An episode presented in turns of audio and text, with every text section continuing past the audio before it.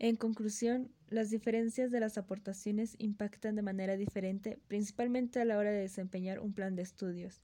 Por otra parte, todas ponen atención a las necesidades del entorno, las posibilidades sociales y los ámbitos que pueden explotar sus potenciales. Este análisis resulta elemental para los estudios en la educación superior.